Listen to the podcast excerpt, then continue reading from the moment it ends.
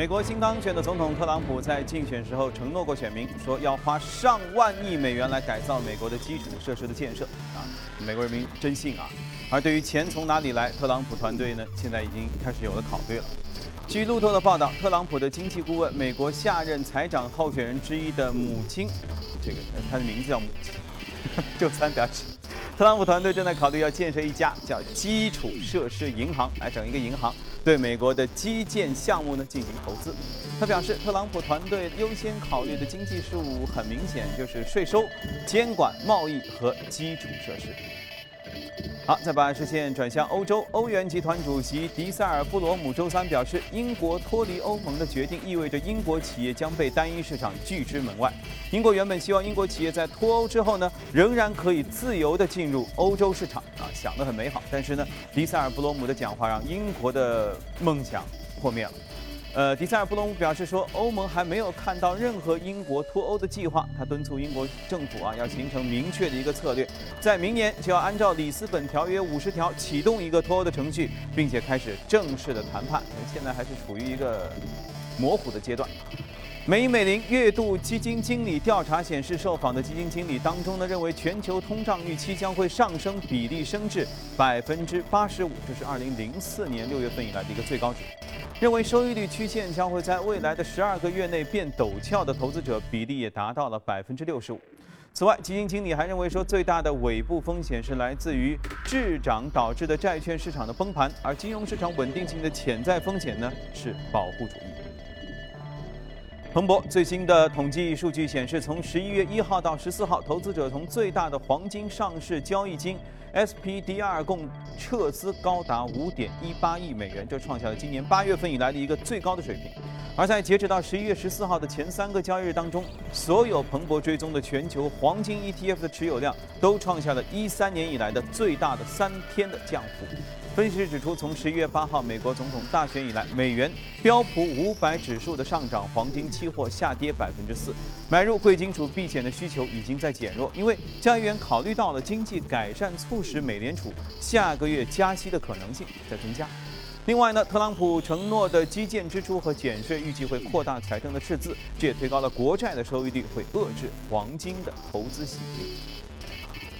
国际能源署在昨天公布的报告当中显示，世界各国对化石原料燃料的依赖远远没有结束，预计到2040年之前，原油需求会持续的增长。报告说，在公路货运、航空和石化领域很难找到原油的替代品，这意味着2040年以前，仅仅这三个领域的原油需求增幅就高于全球原油需求的增幅。其中，印度会成为主要的需求增长的来源，而中国在2030年的前几年。将取代美国成为全球最大的原油消费国。好了，浏览宏观方面，我们来看一下隔夜美股收盘之后的表现。我们前面说到特朗普行情结束，你看这就是很明显的，道指下跌了百分之零点二九，之前基本上每天都在上涨，幺八八六八点幺四点。纳指向上涨了百分之零点三六，看来科技股止跌了哈，五二九四点五八。标普指数下跌百分之零点一六，二幺七六点九四点。那市场整个慢慢正在恢复过程当中。我们来连线一下驻纽约记者葛万，请他带来收盘之后的介绍。你好，葛万。芝加哥商品交易所的美联储观察工具显示，交易员对于十二月十四号美联储议息会议上加息的概率预测首次突破百分之九十。特朗普的基础建设支出计划、共和党执掌国会两院，都使得目前对于加息的概率预期是不断的高涨。虽然就在几个礼拜之前，各家机构的报告依旧是看淡特朗普当选之后美股走势和美国的经济前景。而隔夜的圣路易斯地区联储主席詹姆斯布拉德甚至表示，如果美联储决定在十二月份按兵不动的话，他本人会感到非常的惊讶。而截止目前的道指在本年度的涨幅已经达到了百分之八点六，标普五百指数和纳斯达克综合指数则分别年内上涨百分之六点七和百分之五点八。企业财报方面，零售商 l o s 公布的财报显示，每股盈利八十八美分，较预期低出八美分，营收同样不及预期。另一方面，Target 公布财报显示，每股盈利较预期高出十九美分，前者大跌约百分之三，而后者股价大涨超过百分之六。主持人，嗯，好，谢谢各位。那今天我们要和嘉宾从什么地方聊起呢？我觉得其实到年底的时候呢，似乎有很多朋友都要考虑出国游玩。出国游玩的时候，你就要换外汇，有没有发现最近人民币对美元的价格有很大的变动？我们要不就从这儿开始说起吧。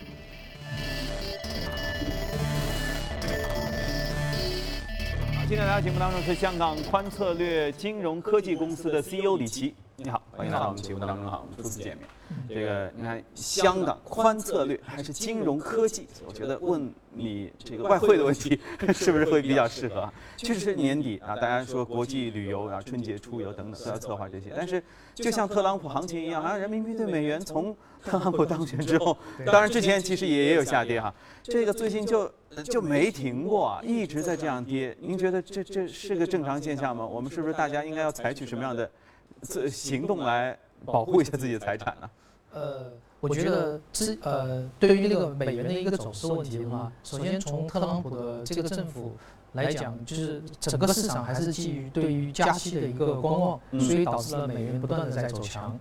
第二方面呢，呃，在人民币的贬值方面，人民币贬值了，呃，一路贬值的整个过程中间，其实我们可以看到，在过去的九年，其实人民币一直在升值，甚至接近百分之三十六。而整个期间呢，又恰好是这个房地产啊上涨的一个一个一个黄金期。嗯。那么从全球的经济来看，就是说在呃呃在利率贬值的过程中间，我们肯定是非常的去担心房地产的一个一个下跌。所以呃，所以在整个过程中间，这个里面呢，其实是一个我个人觉得还是一个战略的一个布局吧。嗯。所以，所以您觉得是因为涨了那么多年，实际上涨了那么多年，我们都挺高兴，也没说啥，是吧？结果啊，现在下跌了，开始觉得啊，开始担心了。其实涨跌是它的规律。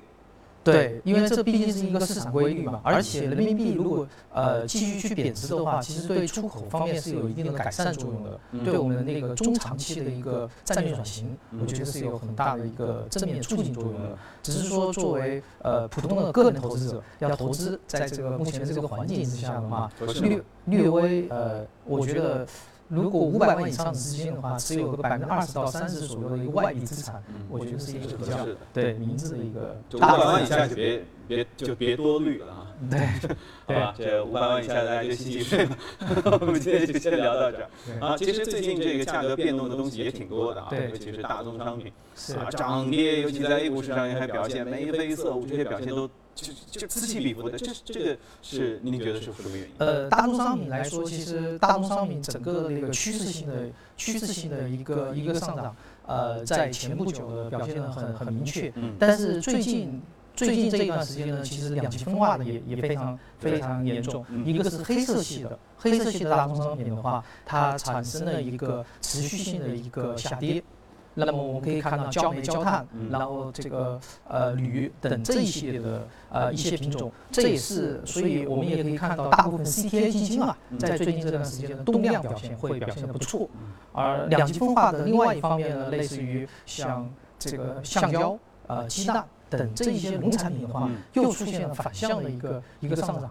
所以这个方面呢，我觉得在黑色系方面还是跟美联储的一个呃加息的预期。以及那个黄金的一个黄金，因为大家对黄金不太热衷了嘛，因为基于对美元的一个走强啊和美联储的加息，对黄金不太热热衷了，这个里面是有一定的一定一个联系。受外部的影响。对，因为毕竟那个在大宗商品方面的定价权其实还是以海外为导向。对，嗯，就剩下的我们能主导的基本上都涨价，包括像大蒜，对，大蒜都在涨啊，真是。好，再说一个大家关心的，就黄金。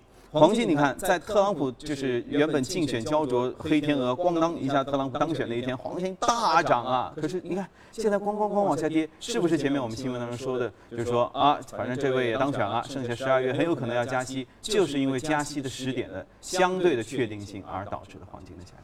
呃，我个人是非常赞同这种观观点的。啊，对，嗯。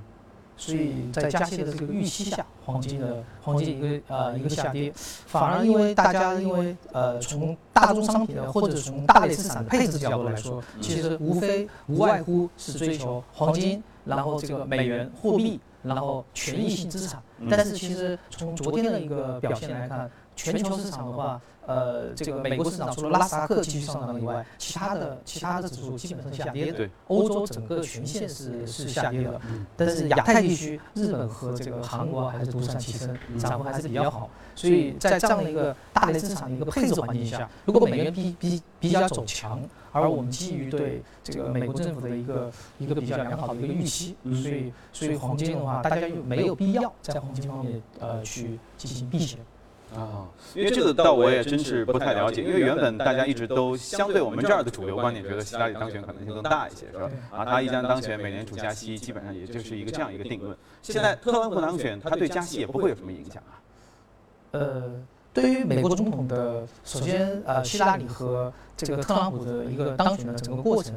整个过程的话，其实特朗普的变化性其实是非常明显的。嗯，他之前的呃一些宣言和以及这个对耶伦的一些这个态度，但是其实在他当选以后，其实是发生了一个本质性的一个变化。啊这也可以看到他的一个巧妙性。嗯哼，对。一开始这个大家觉得他一上去十二月加息选，对，现在发现其实这哥们儿也挺挺善变的哈。对，而且他也要强调一个美国的一个强势的一个美元地位，所以。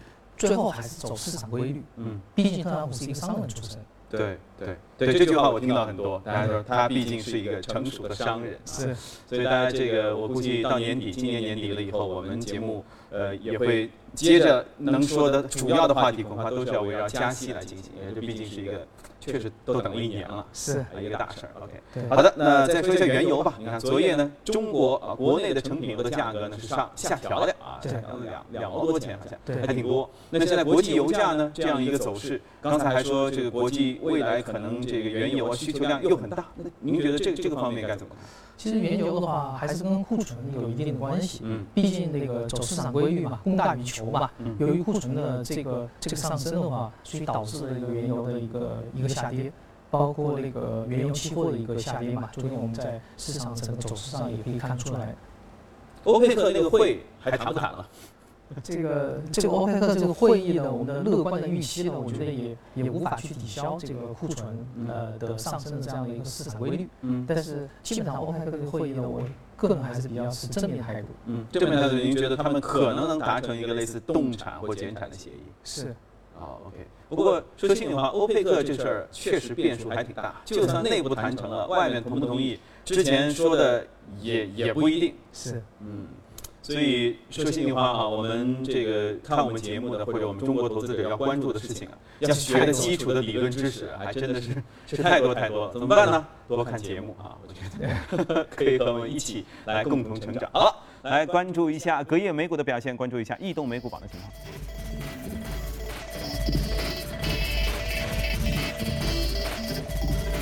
移动美股榜，呃，我们能看到行业方面，消费品涨幅靠前，合成纤维、呃，百货店、半导体和教育产业都是涨幅靠前。在个股方面，有一只油气股涨幅高达百分之一百六十五点三九，哇！虽然经常看涨幅榜，但是这么高的涨幅还不常见。剩下些呃，生物科技啊、应用软件等等。今天我们先重点要说这只油气股嘛，啊，是半导体。OK，AMD。A M D 这只股票呢表现是是比较好，昨夜呢涨了接近百分之四点零四。其实从整个今年来看，今年其实呃整个市场谈的更热门的是在于深度学习、大数据以及相应带来的一些这个应用，比如说无人驾驶啊等这些应用。而这一系列的高科技的应用呢，就导致了半导体行业的一个硬件方面升级。所以呢，我个人是觉得这个 A M D 这个 A M D 呢也是这个半导体这个行业的一个龙头。呃，龙头股票吧，所以在近期呢，我们也可以看到，在昨夜的话，这个全球在一片不是特别好的情况下，这个纳斯达克指数还是继续上涨的。嗯其实，在这个整个的高科技行业，其实还是继续看好的。啊，AMD 呢，正好是跟它提供了一个硬件方面的一个重大的一个支持。嗯，所以从盘面上来看，它的表现是比较好，这也符合了一个大的一个规律。所以它不是收购啊、兼并啊这方面的利好，主要是因为它个人本身自己的成长。对，嗯，OK，啊，确实成长的一下子还挺猛的。好的，那我们先关注到这里，去一下广告，广告之后回来继续跟你聊。好，欢迎回来，我们来介绍一组最新的全球公司的资讯。美国地质调查局目前表示，发现了迄今为止美国最大的未开发的石油储量，大约可以产出两百亿桶的原油和十六亿桶的液态天然气。哇！如果以现在美油四十五美元每桶来计算的话，这些储值高达九千亿美元，就埋在这地下。呃，这块没有开发的油气储量是位于德州的二叠纪盆地米德兰盆地的页岩层。二零一一年以前，二叠纪盆地的潜在价值就引起了许多独立的石油公司和私人股份有限公司的注意。美国石油勘探公司纷纷的涌入其中，利用这个页岩油钻井技术获取大量的石油资源。可想而知，未来这个油价啊，不知道。随着 BDI 指数近日突破千点大关，创下年内的新高，业内普遍预计航运业将会度过寒冬。股票市场方面呢，海外的航运随之集体走高，其实国内的也一起走高了。在上周特朗普意外当选美国总统之后，美股中小型航运股经历了一番疯狂的暴涨。多只航运股在之前的交易日当中单日涨幅接近百分之一百，昨天延续了各种涨幅，多只股票仍然超过以百分之一百的幅度来上涨。呃，Sino 上涨百分之一百七十八，DCIX 上涨了百分之一百零九，哇，好疯狂！距离黑色星期五还有一周的时间，美国电商业巨头亚马逊已经提前做好了准备啊，商品折扣宣传呢就已经开始了。呃啊呃，亚马逊上面折扣产品线陆续上线，从电子产品到儿童玩具啊，无所不包。那其中某些商品的折扣高达百分之五十。亚马逊表示，黑五的销售额的高峰从感恩节会开始，将会持续五天，而这段时间也是亚马逊提升销售额的黄金时期。你看，对照一下前面我们说的这个。呃，换美元，恐怕五百万以下你也得去换一点，否则你怎么在亚马逊上买东西呢？啊，达美乐公司的无人机在当地时间周三上午十一点十九分，你看这是创世纪的啊，因为送包裹已经很常见了，达美乐送了一份无人机派出去的披萨，送到了一个叫艾玛和呃这个约翰诺的他们家。是在哪里啊？二一个屋子的后院里面啊，降下来。整个飞行时间啊，只有五分钟不到，连比比那个蜘蛛侠还快。这是人类历史上首次首次使用无人机来递送一只披萨。哇！该公司表示，另外六个市场会寻求无人机送货的试验，包括像澳大利亚、比利时、法国、荷兰、日本和德国。以后叫外卖真的方便。达美乐今年八月就宣布，已经和无人机的一家公司达成了协议，计划今年下半年就要推出无人机的接送服务了。太可爱了，以后就不是打开门等门快递摁门铃，而是到家里的后院 等飞机降落。哇，这样的梦想很快就会来到我们面前。Facebook 周三表示，在经历了新一轮严苛内部审计之后，公司发现了更多在线广告阅读量和互动性的统计的漏洞。这些统计统计的漏洞可以使统计的广告数据超量或不足。作为改进呢，Facebook 计划将在线广告计量委员会为客户引入更多的第三方的数据的验证。好，在看过全球公司动态之后呢，先要和回来和嘉宾聊一聊非常有意思的一个事儿啊。他刚才跟我说起，叫机器人投顾啊。因为那你看最近乌镇会议也在开，说这个未来怎么怎么怎么其中人工智能啊、机器人呐等等一切都在谈。但机器人用在哪些方面，其实都有各种各样的说法。机器人投顾是一个什么样的的主意？是个机器人跟我聊这个投资的这些东西吗？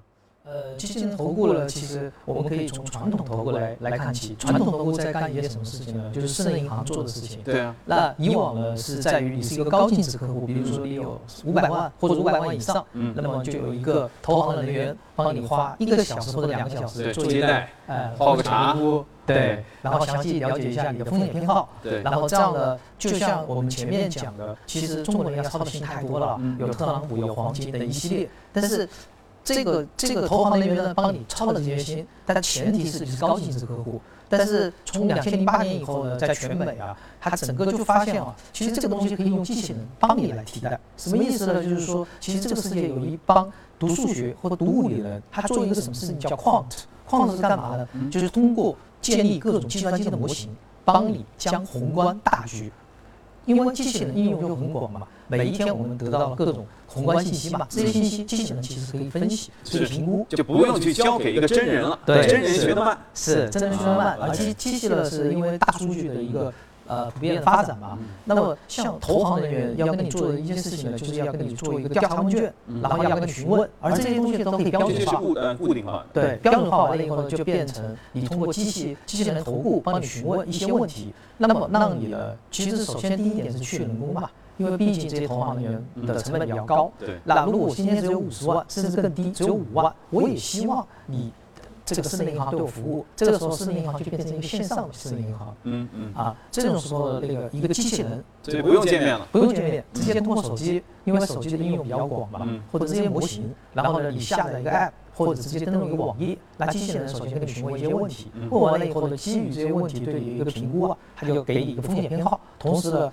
然后基于你对市场的一个判断，比如说我希望获得百分之十五左右的回报率，但是我不想冒太多的风险，机器人就自动推荐了一组这个资产配置计划，然后通过 ETF 的方式给你去购买，这样的话呢，你就可以自己的经济和自己的资产和全球经济。息息相关。在美国，这这个这个已经推广应用了吗？对，这个在美国呢，就是说，美国比如说在美股市场有一个叫嘉信理财的这个公司，它呢就是在机器人投顾方面，呃，有很强的一个背书和。其实整个在欧洲或者在美国的话，正常人的一个个人财富管理有百分之六十其实是打理给第三方理财公司。而第三方理财公司在过去几年呢，逐渐被机器人投顾给代替。这个里面代表性的公司呢，就有嘉信理财、有 Wealthfront、Betterment 和 Future Advisor。嗯像去年二零一五年，Future Advisor 就特别热门，因为它被那个最大的贝莱德这个投行给收购了。然后，因为他们充分的认识到机器人投顾来替代人工投顾的这种趋势，呃，是是呃客观存在的。那他们替代将来那些投顾去哪儿了？呃，投顾了可以转为将他们的一些价值观和他们的分。析的逻辑，然后开发成模型，通过模型的方式进一步为客户来服务，啊，这是一方面，成为程序员研究的对象。对，然后第二方面呢，毕竟人和人之间的这种这种接触还是很重要的，嗯嗯，所以对于真正的高净值客户或者是私人银行，还是需要人的服务。那这种机器人投顾更多的是为中产阶级和我们身边的你我他来服务的对象不一样。对，嗯，但至少因为那个成本也低嘛。对，是。哇，想想。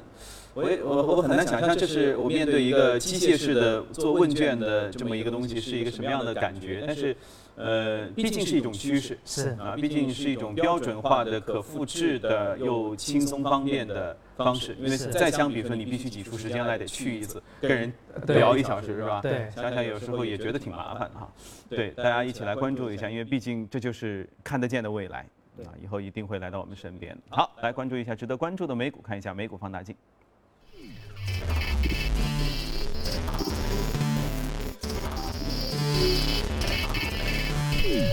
放大镜啊，我们时间关系啊，我们就聊一个吧，说网络安全。OK，网络安全，塞门铁克。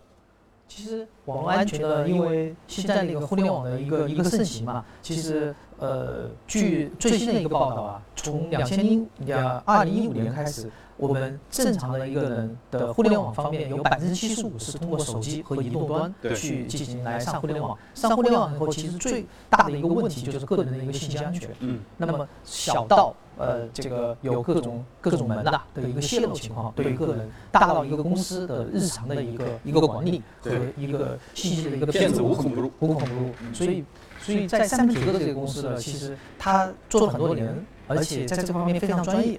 然后，呃，在在这一块上呢，我是重点推荐，因为其实呃。当然了，因为我我本身是机器人投顾这个这样的一个公司的呃，对，你是科技金融公司，所以对于这种安全、网络安全本身就特别在意，对，所以研究的也比较深刻。对，然后第二，这是从基本面方面，基本面方面至少我不抵触，我觉得这个是未来的大势所趋。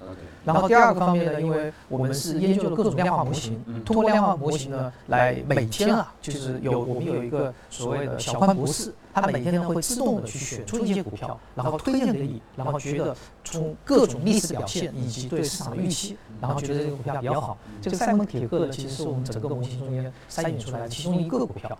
那近期呢，我们就觉得这样的一个股票是非常好。其实。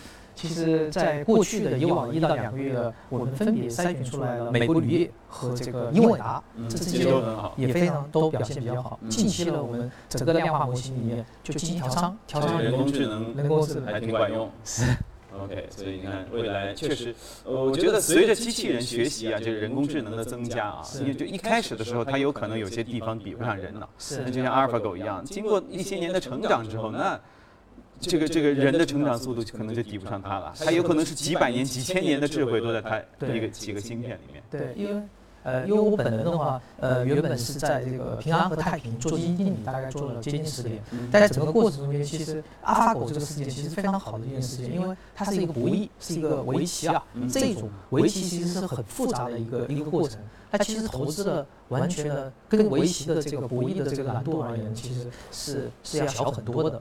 既然围棋都可以用阿尔法狗，其实在投资方面，然后用机器人或者人工智能来来打败人的打败呃传统投资心理的话，我觉得还是指日可待的。OK，所以大家学习一下啊，也让不要让自己那么累，对吧？对让自己轻松下来，去哪里吃吃喝喝玩玩不好吗？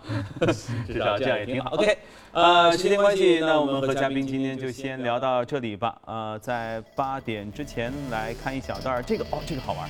你看，闲下来去干嘛呢？去看恐龙模型。很多地方的恐龙模型是不动的，但是英国人怀特岛的一家历史悠久的游乐园有很多会动的恐龙模型，借助物联网的高科技啊，这些恐龙就像活了一样啊，又吓人又好玩。来，我们一起来看一下。英国怀特岛这座修建于1843年的老牌游乐园内，最吸引游客的项目就是机器恐龙展。这些恐龙模型的体型和真实恐龙一样大，出场时已经被设定好能做一些简单的动作，比如摇头、摆尾等。游乐园方面嫌这些动作太简单，希望能有一种技术赋予恐龙模型更多的灵活性，让这些庞然大物看起来就像活的一样。游乐园方面在推特上发布消息，招募恐龙程序黑客。IBM 公司的工程师安迪斯坦福克拉克主动请缨，借助树莓派微型电脑和 IBM 物联网平台，为恐龙模型注入新活力。游乐园的工作人员也被要求学会用树莓派编程，这样一来就能为恐龙设置不同场景。假设到了吃饭场景的时间，所有恐龙一起仰头长啸，